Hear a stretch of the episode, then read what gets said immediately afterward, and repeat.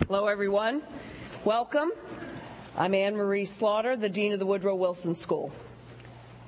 When Secretary Albright wrote her memoirs, which I strongly recommend that you read, and they're entitled Madam Secretary, she explains in the introduction or in the preface that she had read a number of memoirs of secretaries of state, and she didn't say she found them dull. She's far too good a diplomat to say that.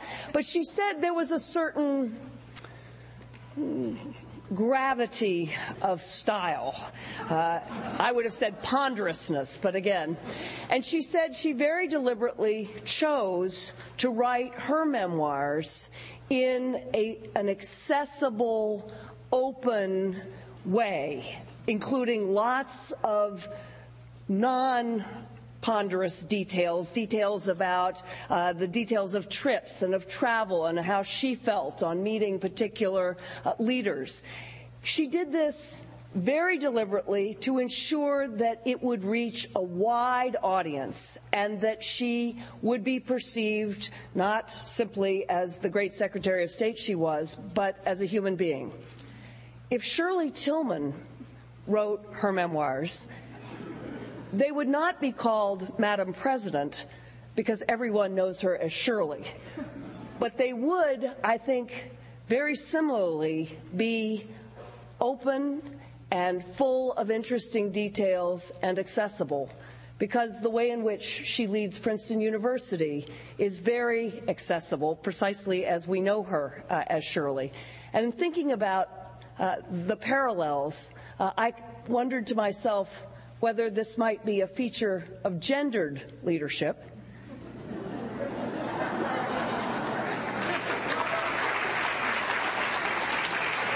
but I decided but I decided rather it was the hallmark of good leadership. Shirley Tilghman.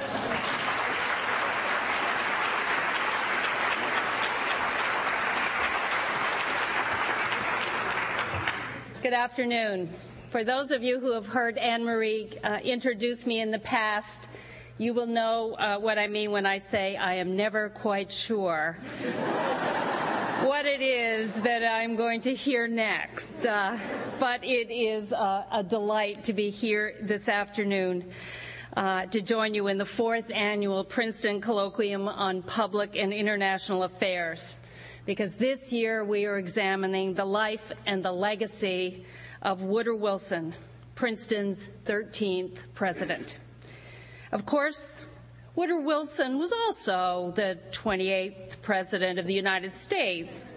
Only at Princeton, uh, uh, Madam Secretary, do we put it quite this way. And that has made him a model for all who believe in the importance of integrating the study and the practice of government. As a young professor, Wilson entertained hopes of becoming an assistant secretary of state. I love the stir of the world, he said.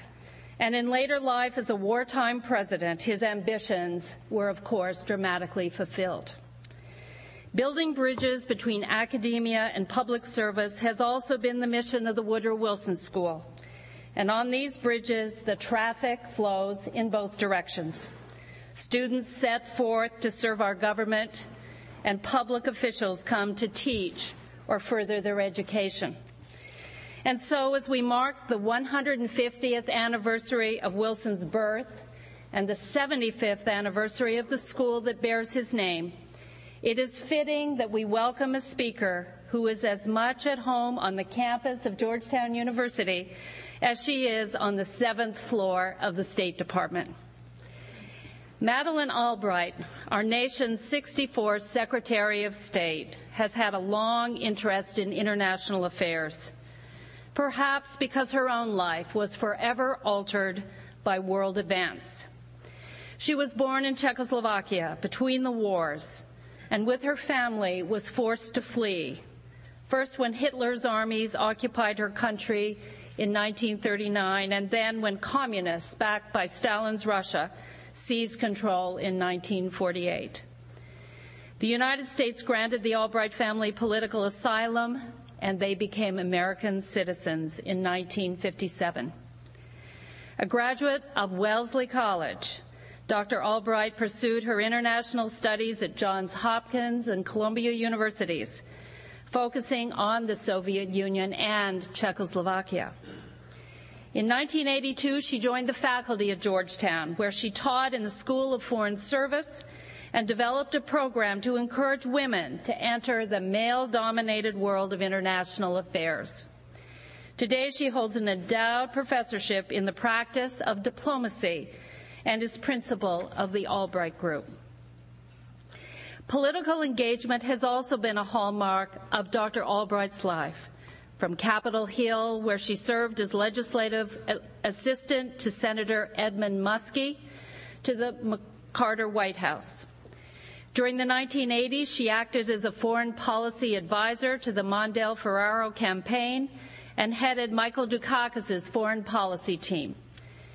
In 1992, President Clinton asked her to serve as ambassador to the United Nations, and in 1997, she made history as she was sworn in as our nation's first female Secretary of State. In this role, she worked, and here I quote her memoirs, those lively memoirs, to build a more integrated, stable, and democratic world with increased security for all who respect the interests and rights of others. She successfully pressed for NATO intervention to stop the ethnic bloodshed in Kosovo and labored to find a peaceful solution to the Israeli Palestinian conflict. During her years in office, she spoke out against the dangers of isolationism bolstered multilateral institutions, and combined the strengths of Wilsonian idealists and geopolitical realists in her search for a flexible and innovative foreign policy. Dr. Albright remains an eloquent and sometimes critical voice in the field of international relations. Her newest book, The Mighty and the Almighty Reflections on America, God, and World Affairs will be released next month, and it promises, as always, to be a thoughtful and certainly timely contribution to our understanding of religion's role in international relations. I know I speak for all of us when I say that I am looking forward to hearing her distinctive voice here at Princeton this afternoon. Please join me in giving Madeleine Albright a warm tiger welcome.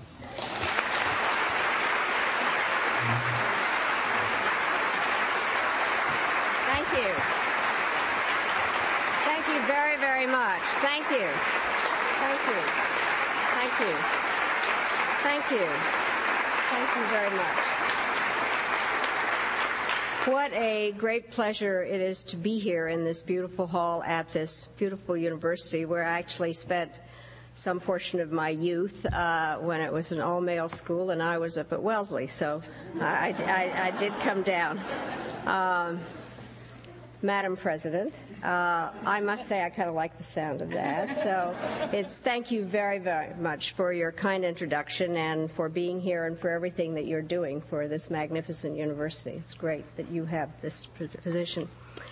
Uh, I want to tell you really why I'm so glad to be here. And to start, as a student of foreign policy, I am a devoted admirer of your dean. The best institutions demand leaders who are not only smart and accomplished, but also charismatic. And Anne Marie Slaughter is an academic all star, and you should all be very proud, as I know you are, of having her. So, Anne Marie. Second, as a former diplomat, I have the highest regard for quality education in world affairs. So it's really such an honor to join in celebrating the 75th anniversary of this renowned school. And third, as a child of Czechoslovakia, I will always have a warm spot for Woodrow Wilson. Growing up, I revered him, uh, and practically every small town in uh, Czechoslovakia has a Woodrow Wilson railroad station. Um, Wilson's ideas were too rigid for some, but to the small nations of Central Europe, he was a towering figure, a champion of self determination and peace. And finally, as an American, I believe deeply in the value of public service. Uh, this is another part of Wilson's legacy and obviously of Princeton's. Government is not only uh, the place a young person of talent can make a difference, but it is one place where excellence and the right kind of ambition matter a great deal. We need our best minds and finest people in government. The price of mediocrity is too high. We also need to have a foreign policy that fully reflects America's interests, ideas, and responsibilities. I regret to say that we don't have such a foreign policy today. In fairness, I can see the difficulty of the problems the current administration is facing. I have often said that those who have never held the highest level jobs in the government don't know how hard it is, while those who retire from such positions forget too quickly. Critics have an obligation to be both objective and constructive, standards I will strive to meet this afternoon. In her own speech here at Princeton last September, Secretary of State Rice outlined the administration's main theme, which is that terrorism is caused by oppression and that the only way to stop it is to transform the Middle East into a showplace of democracy. The Secretary was optimistic, citing the gains she saw being made in Afghanistan, Lebanon, Egypt, Saudi Arabia, among the Palestinians, and in Iraq. At the time, the Secretary's analysis was only somewhat rosier than the reality. But in the months since, the reality has darkened considerably. In Afghanistan, the Taliban is resurgent. In Lebanon, Iran's meddling has increased. In Egypt and Saudi Arabia, democratic progress has stalled. In Palestinian elections, the bigger winner was Hamas, a terrorist group. And in Iraq, despite the selection of a new government, sectarian violence has exploded. These developments have led some to conclude that U.S. support for democracy has been misguided and that we should focus instead on stability. Others say that promoting democracy is fine, but not now, or not here, or not so fast. And such pleas remind me of St. Augustine's famous prayer to become abstinent and celibate, but not quite yet. Uh, the latest controversy has revived the oldest and phoniest of academic debates between so called realists and idealists in foreign policy. The truth is that for any foreign policy to work, it must reflect the world both as it is and as we would like it to be. On a globe this complicated, even the purest of principles must sometimes be diluted. Still, we are kept alive by hope, which cold blooded cynicism can neither inspire nor satisfy. To lead, we must blend practical politics with moral considerations. For unless we're practical, we will spin our idealistic wheels, and unless we're principled, we will drive off in the wrong direction. Now, I have to admit that I'm prejudiced in favor of democracy. I am chair of the National Democratic Institute, which helps to build democratic institutions around the globe. And all my adult life, I have heard people say that this region or that culture or those countries were not ready for democracy. And I've replied by stating my conviction that no country has ever truly been ready for anything else. So I believe the Bush administration deserves credit for promoting democracy. My question is whether it's going about the task in the right way. Now, this afternoon, I would like to explore this topic by making, in honor of Woodrow Wilson and with your indulgence, no less than 14 points. Uh, Number one is that despite current setbacks, it is both right and smart for America to assist those who want our help in establishing and strengthening democratic institutions. Second, we should understand that democracy must grow from within. We can provide information and training, but we cannot create the desire or the discipline to establish a durable basis for democratic rule. Third, we should increase our support for building democracy around the world, including in Iraq. Let me, however, be clear. The invasion of Iraq should not be considered a precedent for anything. The civilian side of that action was botched from the beginning to end, and the unintended consequences will be felt for generations. At the same time, the light amid all the darkness in Iraq is that democracy still has a chance to grow, There is a hunger within each of the major ethnic groups for a system that maintains order, protects rights, and establishes the rule of law. It's surprising, therefore, that the Bush administration is on the verge of abandoning democratic institution building in Iraq. The President's request for funding in this area for all of next year has been reduced to what it would take to support U.S. military operations in Iraq for about six hours. That's to say the least, a gross distortion of priorities. We saw the same pattern in Afghanistan, where the job of replacing the Taliban was barely begun before the president shifted his attention to Saddam Hussein. Promoting democracy is not a seasonal occupation. It demands a permanent commitment. We should think of it as an investment, for the more progress our civilians can make, the fewer sacrifices our military will be required to endure. My fourth point is that democracy building is a team exercise. The United States should be working every day to bolster the pro democracy programs of the United Nations and of regional organizations such as the OSCE in Europe, the African Union in Africa, and the OAS in our own hemisphere. And in deciding which nations to assist bilaterally, we should give primary consideration to the government's commitment to democracy. Fifth, we should understand that building democracy is a bottom up, not a top down proposition. And this would seem elementary, but according to President Bush, America has a calling from beyond the stars to proclaim liberty throughout the world and to all the inhabitants thereof.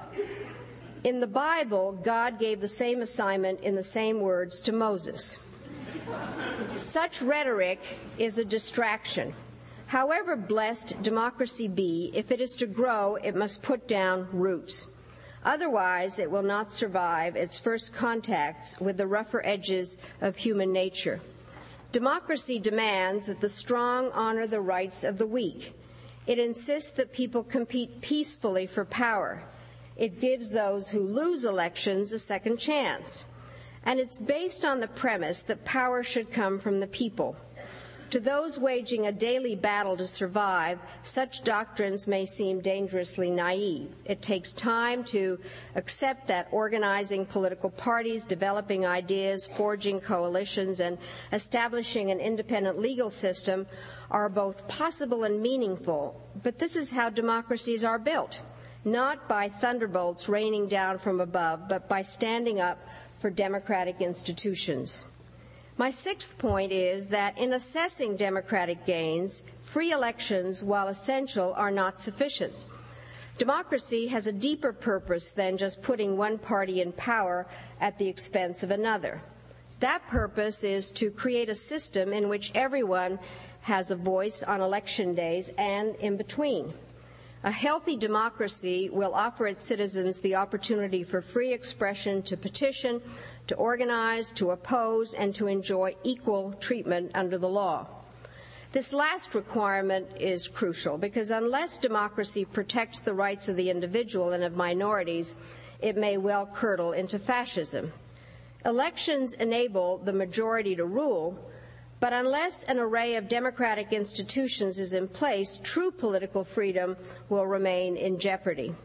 Point seven is that democracy must deliver. When I was at the White House recently, I was told by one senior official that the victory of democracy in Iraq is inevitable. The truth is that there is nothing inevitable about the victory of liberty in Iraq or anywhere else. The desire for freedom is not the only desire that, re- that resides in the human heart or stomach. Through history, demagogues have exploited popular needs in order to rouse passions and to enhance their own power. Consider that Latin America today is more democratic than it has ever been, and yet there are 10% more poor people in that region than there were in 1990. Many families feel that democracy is not working because they do not see the benefits in their own lives. And as a result, the consensus in support of open politics and free markets is dissolving, and a new generation of populists is taking center stage. One reason is that there is a link between poverty and the absence of legal protections for the disadvantaged.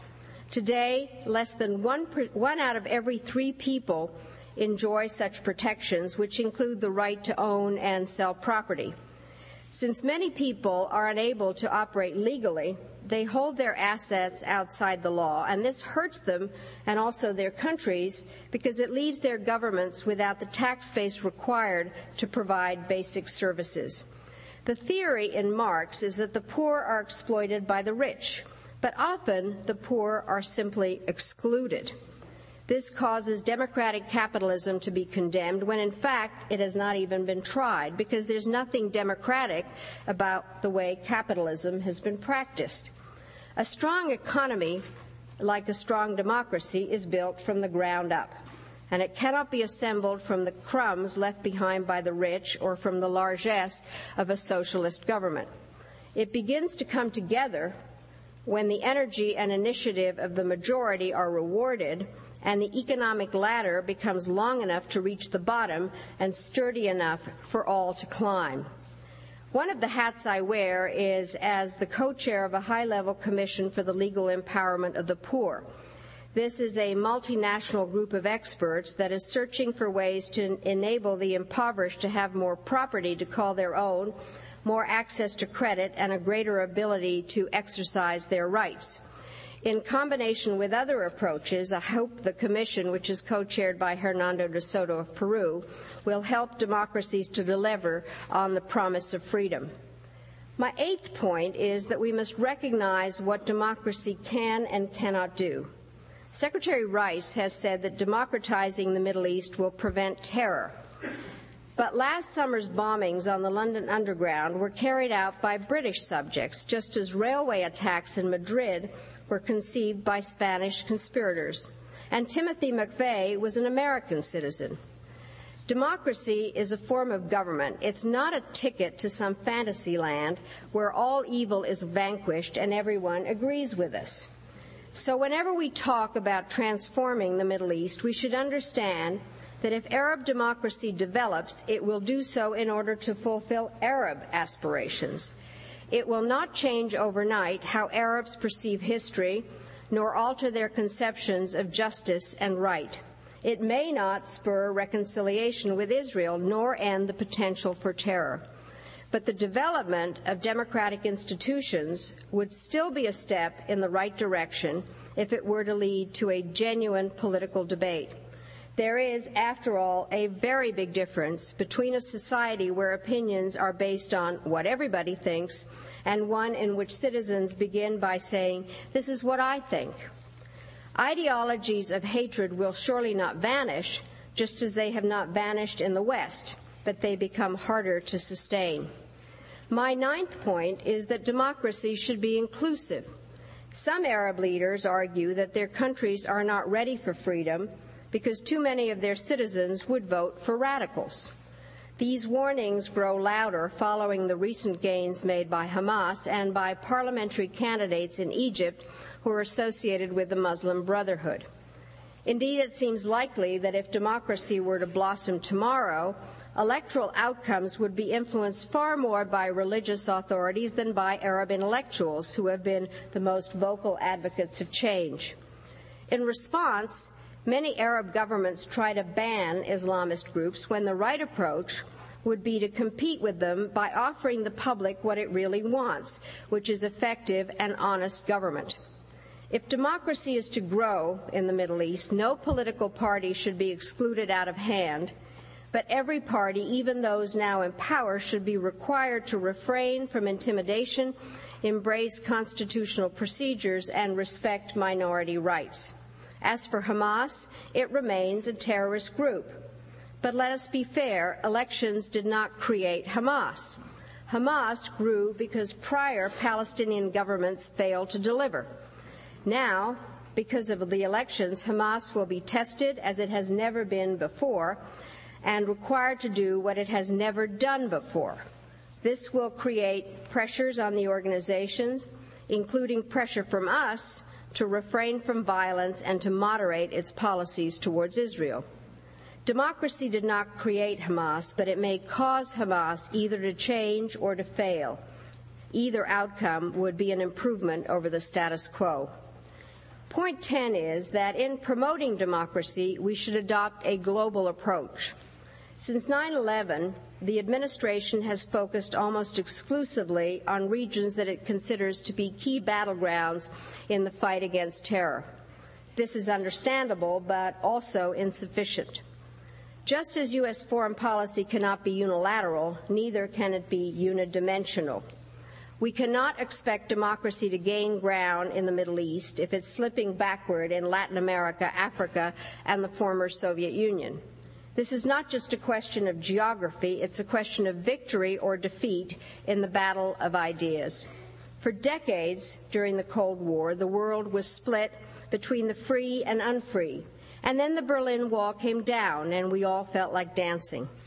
But in recent years, the outlines of a new and less concrete wall have become visible. A loosely organized bloc of governments has emerged with little in common except disdain for international norms and resistance to outside pressures.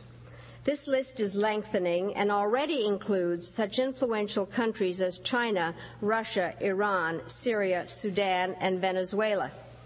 The leaders of these nations are challenging our belief that human rights are universal and that abuses warrant the world's attention when and wherever they occur. The Bush administration should be pushing back, but instead has made matters worse by treating the whole concept of international norms as a conspiracy to tie America down. Our UN ambassador is on record as having said that it is a big mistake to grant any validity to international law. This is directly contrary to more than two centuries of American history. Presidents from both parties have invoked international law countless times to protect our interests, punish aggressors, settle disputes, and pursue justice. And yet, over the past five years, the U.S. has undermined or ignored global standards on the use of force, the treatment of prisoners, the environment, money laundering, biological weapons, and missile defense, while also trying to sabotage the International Criminal Court. And then last month, the administration decided not even to run for a seat on the new Human Rights Council, an abdication of leadership applauded by every dictator on earth. The administration opposes any restrictions on U.S. options because it sees America as so strong that we gain no benefit from legal protections. But that's not the issue. If we do not recognize international standards, others will ignore them as well. And the result will be a world governed not by the rule of law, but by no rules at all. My next point, number 11, is related to number 10. To support democracy, we must also support those in civil society who have been working to promote democratic norms. In the 1990s, the global network of non governmental advocacy and aid groups flourished, extending into virtually every corner of every continent. These activists were diverse in their interests and dogged in their tactics. They ask inconvenient questions and demand accountability from those in power.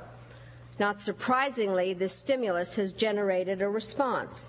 Insecure and illegitimate leaders have been quick to label NGOs as troublemakers and puppets of the West. Many activists have been harassed or imprisoned, and some even killed. Obviously, not every NGO is legitimate, and not every dissident deserves an audience. But America belongs on the side of those determined to exercise their freedoms. We should care about them, speak up for them, and do all we can to protect them.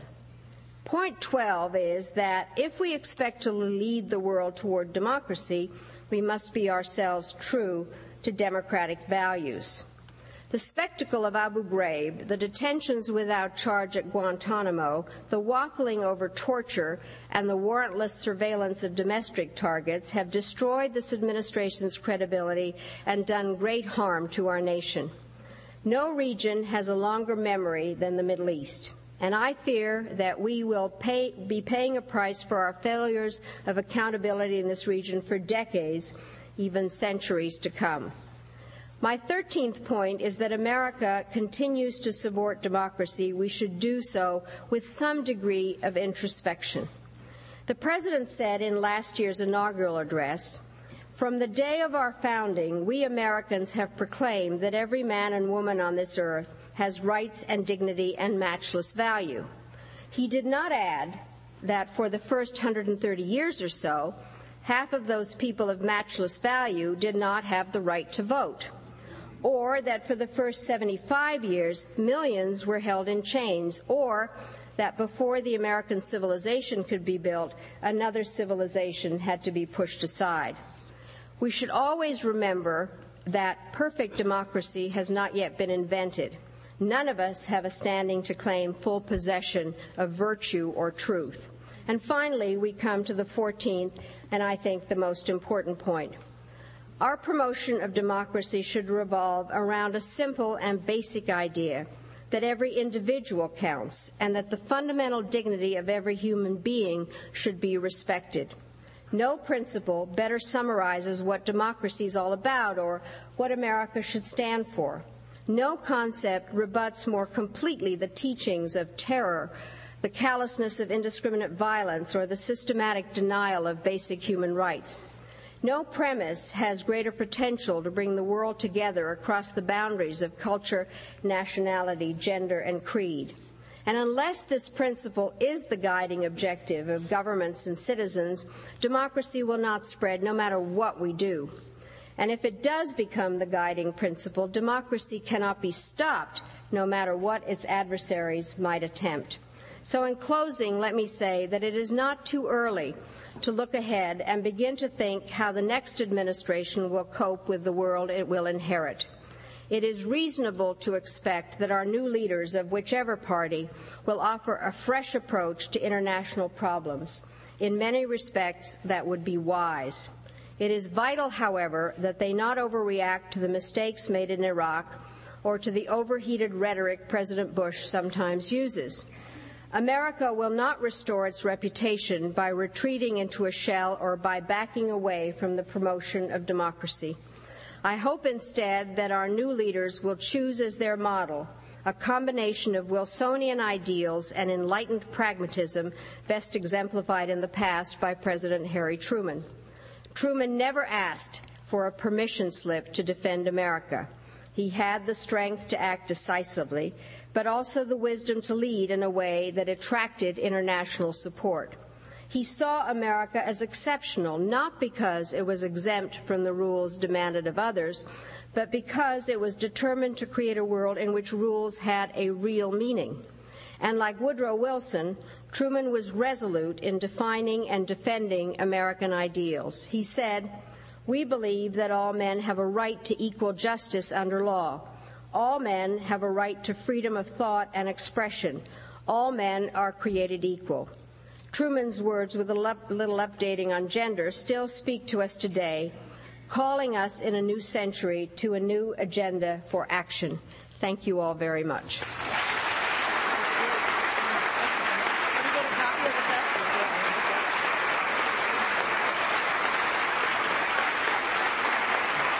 Thank you very much.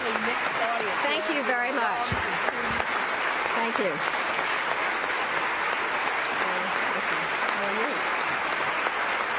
Thank you. Thank you very much. Thanks. Thank you. Thank you. Um, I'm now looking forward to answering your questions, and uh, one of the best parts about no longer being Secretary of State is I can actually answer your questions. the floor is open. They're in the center. You can stand up because you'll have to shout. Oh, here, here comes the microphone. Two. Wow. Um, you uh, you mentioned Russia as uh, one country that we have to uh, worry about in regards to their uh, apparent slide back into a sort of authoritarianism. Um, and I was wondering um, if you could give your thoughts on were there opportunities that were missed in the past decade and a half um, after the fall of the Soviet Union, as far as uh, encouraging as far as the United States could, the consolidation of some kind of democracy um, and the free market in that country. Um, and so then, um, after this sort of retrospective, um, where can we go from here? What directions can we take to try, to try to get it back on the right track as far as democracy is concerned? Uh, let me say, I think that one of the most interesting um, uh, work that has taken place and that has never happened before uh, was how the United States helped in the devolution of its major adversary. That is something novel in uh, international politics and very difficult, frankly, um, because both countries uh, had developed a, uh, generations of people who mistrusted each other and uh, motives were questioned and hopes were very high. Uh, I did a survey uh, while I was a professor in 1991 92 um, throughout Eastern Europe and also in Russia, Ukraine, and Lithuania. And we asked questions about democracy and free markets, and it was very interesting because um, people were all for democracy and they were all for free markets. And when you began to uh, parse the, the questions, for instance, on free market, um, we had a bunch of different indicators, and so we'd say, well, which part of the economy do you think should be privatized? And the only part of the economy that the majority of people thought should be privatized was agriculture. And the plurality of the people who were for privatizing agriculture were young men who lived in cities. Uh, so that was already a problem.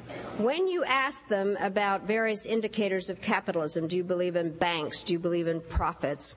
Um, uh, various indicators, people would say no. So while they had said yes on capitalism, they said no on the indicators. And I likened it very much to one of those personality tests, where on the first page they ask you if you're an extrovert and you say yes. And on the third page they ask you if you like people, you say no. There is a little bit of a problem. So I think in many ways we overestimated what was happening uh, among the Russian people. Also, there was already then, and clearly more so now, Brezhnev nostalgia.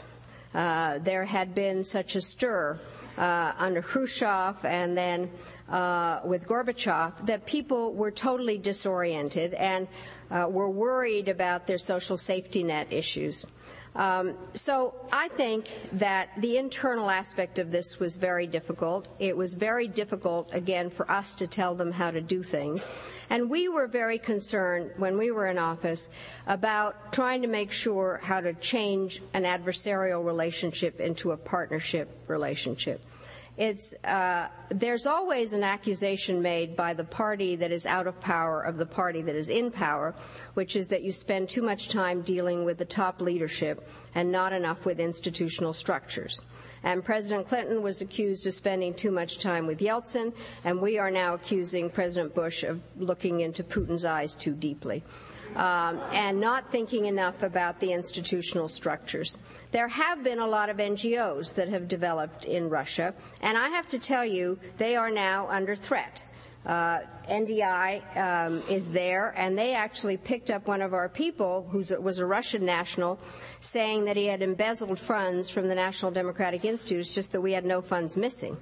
Uh, so it's just an example of this. And uh, I am very worried now that we are moving in the opposite direction and that it's going to be very easy to recreate an enemy in Russia, uh, partially because of the energy issue and partially because I think they have interpreted some of President Bush's actions on terrorism to suit themselves in dealing with various dissident groups. And I just attended a conference where all of a sudden it was very evident to me with Russians who said that they thought NATO was set up still against them.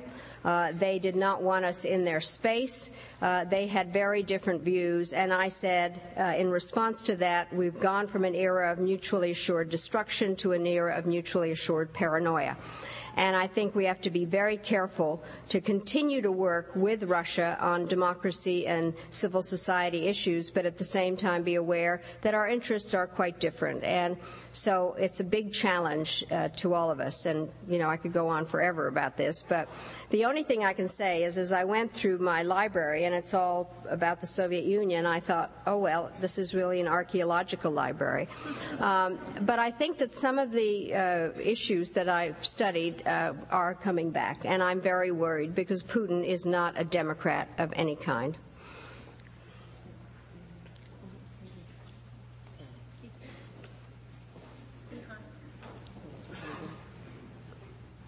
Madame Albright, uh, thank you for your remarks. Since you are focused on Iraq, so I will ask a question about Iraq.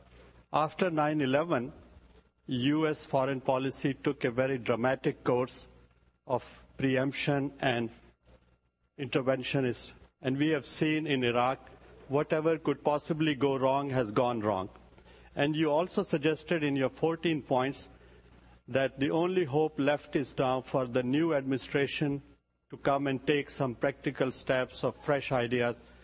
So, first of all, do you think in the remaining two and a half years of the current administration, do you have any hope that the current policies will have any possibility of change or not?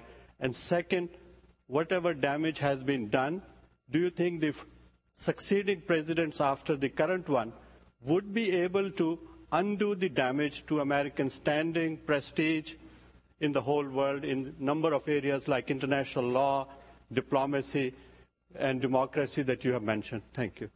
Well, I have gone out on a limb in my new book saying that Iraq may very well go down in history as the greatest disaster in American foreign policy. I actually believe that it is worse than Vietnam, not in the numbers of people dead, obviously, and the American forces killed or the Vietnamese who died, but in terms of its uh, immediate repercussions and unintended consequences.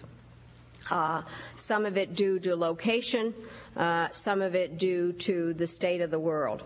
Um, and so I said about Iraq at the time um, that I thought Iraq was a war of choice, not of necessity. I said I understood why Iraq, why the war, because I had said as many terrible things about Saddam Hussein as President Bush has said, and I actually said them for longer, because I said them for eight years.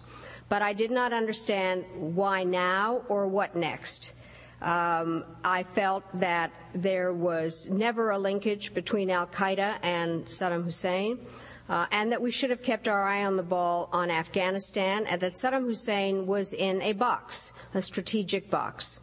Uh, and we were already beginning to move towards smart sanctions because the other sanctions were clearly harming uh, the Iraqi people. And I had gone to a couple of briefings at the Pentagon where I asked about what next, and there were no answers. So it was very evident to me, and I testified to this, that it was not going to go in the right direction. Uh, I think I, my talk was mostly about democracy, and I think that President Bush and Secretary Rice and others had wanted Iraq to be an example to others about democracy. There are not a lot of countries anywhere, especially in the neighborhood, who would now look at Iraq and say, I would like my country to look just like that. Uh, so that lesson is not there. And then I think there is the very serious problem that at this time, the country that has gained the most out of the Iraq war is Iran. Uh, and that is a consequence, I think, that was not predicted at all and is clearly adding to uh, the difficulty of the situation. I hope very much, and there are indications that the Bush administration is beginning to change course. Uh, I think that our, many of our troops will be coming out. General Casey has said that. Uh, and that there is more emphasis on some of the reconstruction efforts because we cannot afford another two and a half years of this mess. That's a diplomatic term of art. And uh, I think that there has to be some change. But I think in reality, this is going to be very difficult. Uh, I think America's uh, reputation has been seriously damaged, uh, and whoever comes in next will have a very hard time. Uh, the fact that the United States can no longer go to the Human Rights Commission and be critical of X country for torture or whatever uh, hurts a lot because we were the ones that set down the norms in many ways. And so I think it is a huge disaster and that I, what I had said, it was a war of choice, not of necessity, but getting it right is a necessity and not a choice. The getting it right is harder and harder, I think, to achieve. I am minimally more hopeful this week than I was last week uh, with the new prime minister and the possibility still of some kind of a, um, a government of unity which recognizes the regional differences. And I think we have to be supportive of that. And with any luck, that government will ask us to leave. There on the aisle. Kate, right behind. Um, you spoke about looking internally, and my question to you is Is the United States an accurate model for the world of democracy? And if not, what domestic issues are keeping us from being an accurate model? Well, you know, I have been fairly critical of the United States in this speech and generally, but I still do think it's the most outstanding country in the world. I had a great experience last week I was uh, was asked to go to Ellis Island. They were um, honoring immigrants like me, and there were four of us that were honored: Tommy Lasorda um, and um, Shelly Lazarus, who heads Ogilvy and Mather, as the woman, first woman to head a huge advertising firm, and Frank McCourt, who had written Angela's Ashes. And uh, I'd been to the uh, Statue of Liberty many times, but I, I, had not been to Ellis Island. We came, my father came in as a diplomat. So um, seeing it was very moving. And then thinking about what it's like for a country such as this one to accept people like me and many others, uh, and where I ended up. And so I have nothing but the greatest love and admiration for the United States, and I do think uh, in so many ways, it continues to be a model for everything. But some things have gone wrong. Um, I am very worried about the immigration debate. I can't believe that some of the suggestions that are being made are actually being considered. Uh, I think we have to secure our borders, but this country has been hugely enriched by uh, immigrants of all kinds. And so that troubles me. It troubles me that we have become um, more and more protectionist in many ways, and that we're turning our backs on a lot of problems. I have called us the indispensable nation, and I continue to believe that. Uh, because uh, whether you read the Bible or Batman, to whom much is uh, much is given, much is expected, and I think the United States has an obligation. We have some problems with our democracy, but we have had many, many elections we have a functioning system. Uh, we should not be listening to each other. We should not have uh, such a problem with due process, but I still think we're much better than most other places. There in the back, Dale. Oh. topic is Iran. Uh, painting with a very broad brush, uh, the Clinton administration was had a somewhat softer touch in the dealing dealing with Iran than either its predecessor or its successor. Um, you quite famously sort of choked out an apology uh, for our history of dealings with Iran that they had been asking for for many years since the revolution and were then greeted with a diplomatic stiff arm. Um, we made a decision not to retaliate for Khobar Towers uh, in part because of the delay in acquiring proof, as I understand it from the public accounts, and also in the hope that the election of Mohammad Khatami would generate momentum for internal reform. My question is if you had your administration's time to do over, knowing what you know now, would you be gentler still or more confrontational in your dealing with, dealings with that country, knowing what you know today? Uh, it's a very good question. Let me just say this: is uh, we began uh, when the administration started with this concept of double containment, of really containing Iran and Iraq, uh, and being pretty tough on Iran. As a result of all the history um, and um, the role of the Ayatollahs and all that. Khatami was then elected, and um, I detailed in my book uh, kind of a diplomatic ballet that went on. Uh, once he had been elected, he gave an interview to Christiane Amanpour in which he raised a lot of issues and talked about respect and history. And then I gave the speech you're talking about in response. I won't go through it all, but we went through a number of different steps in hopes that uh, we could uh, show a softer touch. I think the problem was then and is now is kind of the damned if you do, damned if you don't. The minute the United States likes somebody is kind of the kiss of death. Um, and the problem also was that I did have in my speech that uh, Iran was still under the influence of unelected officials, and the Ayatollahs did not like that. Uh, it happens to be true, but uh, they did not like it. Um, and what is interesting is they did stiff arm us. Um, we did, however, move on some uh, exchanges and various issues. And I have since seen a number of Iranian Americans or Iranian British Iranians and others who believe that Iran made a real mistake in not being more forthcoming uh, to us.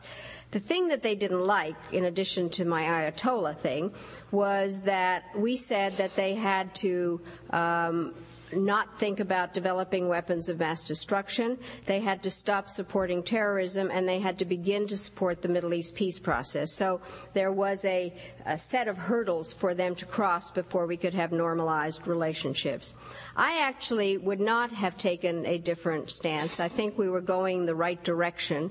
Uh, but I think that, as in so many eras, we have not fully understood all the developments within Iran. Now, and this probably won't surprise you, is I think that we actually are in a very difficult and serious box that this is one of the key issues that we have to deal with, and I think we should uh, have direct talks with Iran um, because I am of the belief that you can't accomplish anything if you don't talk to somebody. It is a way to really deliver tough messages. And uh, one of the things that I did just last week, I created a group which, by its virtue, grows. Uh, it's of the former foreign ministers. Uh, we call ourselves the X-Mens, Madeleine and the X-Mens. Um, and we met two weeks ago. One of them, uh, these X-Mens, is going to come and join you, Joschka Fischer. He co-signed, along with the others, a, an op-ed that we did in which we urged direct talks.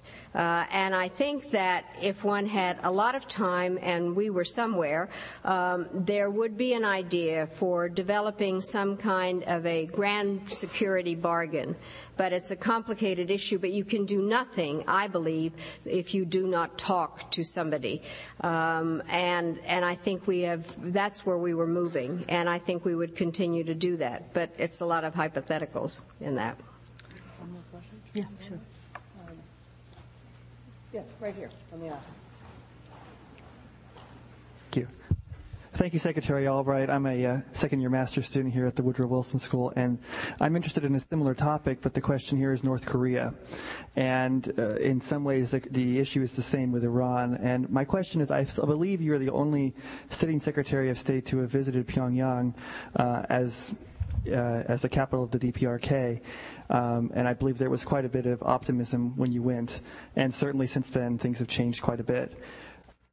My question is two part. One, similar to the last question, is do you think you were going in the right direction even though the North Koreans violated the agreed framework? And second, how do you see the North Korea process moving forward given the fact that the six party talks have again seemed to have stalled? And many observers believe that the Bush administration's intent here is simply to uh, the North Korea did um, until such time as a new administration comes in. Thank you. Thank you. Um, some of you that were in class heard some of this, but I will repeat it. I, I think when we were in office, we considered North Korea uh, one of the most dangerous places in the world. Uh, we were very worried about a number of uh, actions that they had taken, and in 1998, when they launched a missile that came near Japan, that really uh, was an, an, unbelievable time. And we asked for a complete, complete review of our North Korea policy. And it was done. Uh, former Secretary of Defense Bill Perry headed that up. And we had a very tough review process. Uh, we thought about the fact that uh, there really were two options. We could begin again to talk to them. We'd had the problem with them pulling out of the NPT. We had the agreed framework, um, and um, and we were very concerned. On the, if I could just backtrack on the agreed framework. Uh, they were supposed to give up any idea of nuclear uh, energy, and we were supposed to pr- provide them with reactors and heavy fuel. what happened, I think, is that we, uh, when that agreement was negotiated, uh, there was not enough consideration given to the fact that the reactors were going to be paid for, not just by us, but by the South Koreans and the Japanese, who have democratic systems and were not voting the money for that. And so they were very much delayed, and the North Koreans said we were not fulfilling our part of the bargain, etc. But anyway, they launched the missile. So the option was to try to figure out how to bring them off of that and back into the agreed framework or to invade. And we did have a lot of discussions with um, um, our military. Um, I don't know how many of you have ever been to the DMZ, but it is a really scary place and is definitely still Cold War. And we face each other head to head. And our military said we would win a war with North Korea, but millions of people would die. Uh, but we were very worried about them. So we go down the other path, and we presented the same options to the North Koreans, and they said they didn't want to talk to us. So we started down this path. There were a number of trips back and forth. They came to the United States, uh, Vice Marshal Chung, in order to invite President Clinton to go to North Korea when you have a dictator, you think that all you have to do is deal with the top. And so we said, you know, actually, you don't just invite the president, the trip has to be prepared a little bit. And uh, so President Clinton said, I want Secretary Albright to go, and they said, "I'm not sure who is she, etc." Uh, and uh, and then we didn't have an embassy there, so it was a little hard to prepare the trip. The person that had gone uh, before was Kim Dae-jung, the president of South Korea, and when he debriefed, he said that he'd had very useful talks with Kim Jong Il, and so. I had our intelligence, and our intelligence said he was crazy and a pervert. Uh, he's not crazy. Uh, and so I, I had, uh, I get there, and we were very unsure about what was going to happen. And so um, I had to go and see the body of his embalmed father and all kinds of things. And then all of a sudden, uh, they said that he would see me. And we walk in, we're having a press conference, we're standing side by side, and I look over and I see that we're about the same size. And I knew that I had on high heels, and then I looked and he did too. And, uh, you know, his hair was better, and uh, but we did actually have very, very good discussions. And we were, and I was really very impressed with the fact that he uh, did not need technical advice when we started talking about missile limits. Uh, and force dispositions and various things. We then decided there would be follow on talks in Kuala Lumpur among experts, and we were moving in the right direction. This Vice Marshal Chung and I actually signed an agreement together uh, which had language which would indicate that we had no hostile intent toward each other. And what they wanted when the Bush administration came in was a reiteration of that agreement. Now, I'm not making this up because it's been corroborated. They deliberately decided that they would not do what we had done in North Korea. It was part of ABC, anything but Clinton. And once it had appeared that this was one of our big initiatives, they decided not to do it. And many people were confused by the election of 2000. Kim Jong il was definitely confused by it because he thought that there would be some continuity. Now, I expect, you know, um, arms control agreements are generally made with our enemies, not with our friends. Uh, and what happened was during the Cold War, the Soviets cheated. We took them to a process they thought we cheated. So I believe in having an arms control agreement as a regime, even if they particularly cheated. So I think this has been a disaster because they had some nuclear weapons before. They now have a greater capability. And to bring this full circle, I think the question is what is the message out of Iraq? President Bush declared an axis of evil. Uh, and we talked about Iran and now North Korea. And if I were either um, Ahmadinejad or an Ayatollah or a Kim Jong il, what I would read out of this is if you don't have nuclear weapons, you get invaded. And if you do have nuclear weapons, you don't get invaded. We did not invade the Soviet Union, Russia, or China, and uh, so we have worked out agreements. And I think that what is happening vis a vis North Korea, I now can't decide what's more dangerous anymore. I used to say North Korea was the most dangerous place in the world. I think it continues to be right up there. And uh, I wish I didn't have the dubious honor of being the highest level American official to meet Kim Jong il, because it goes back to what I said earlier. It is essential to talk with people that you disagree with, and we cannot outsource our Korea policy to the Chinese. The North Koreans want to talk to us. So, thank you. Thank you. Thank you all very, very much. Thank you. Thank you very much. Thank you. Thanks a lot.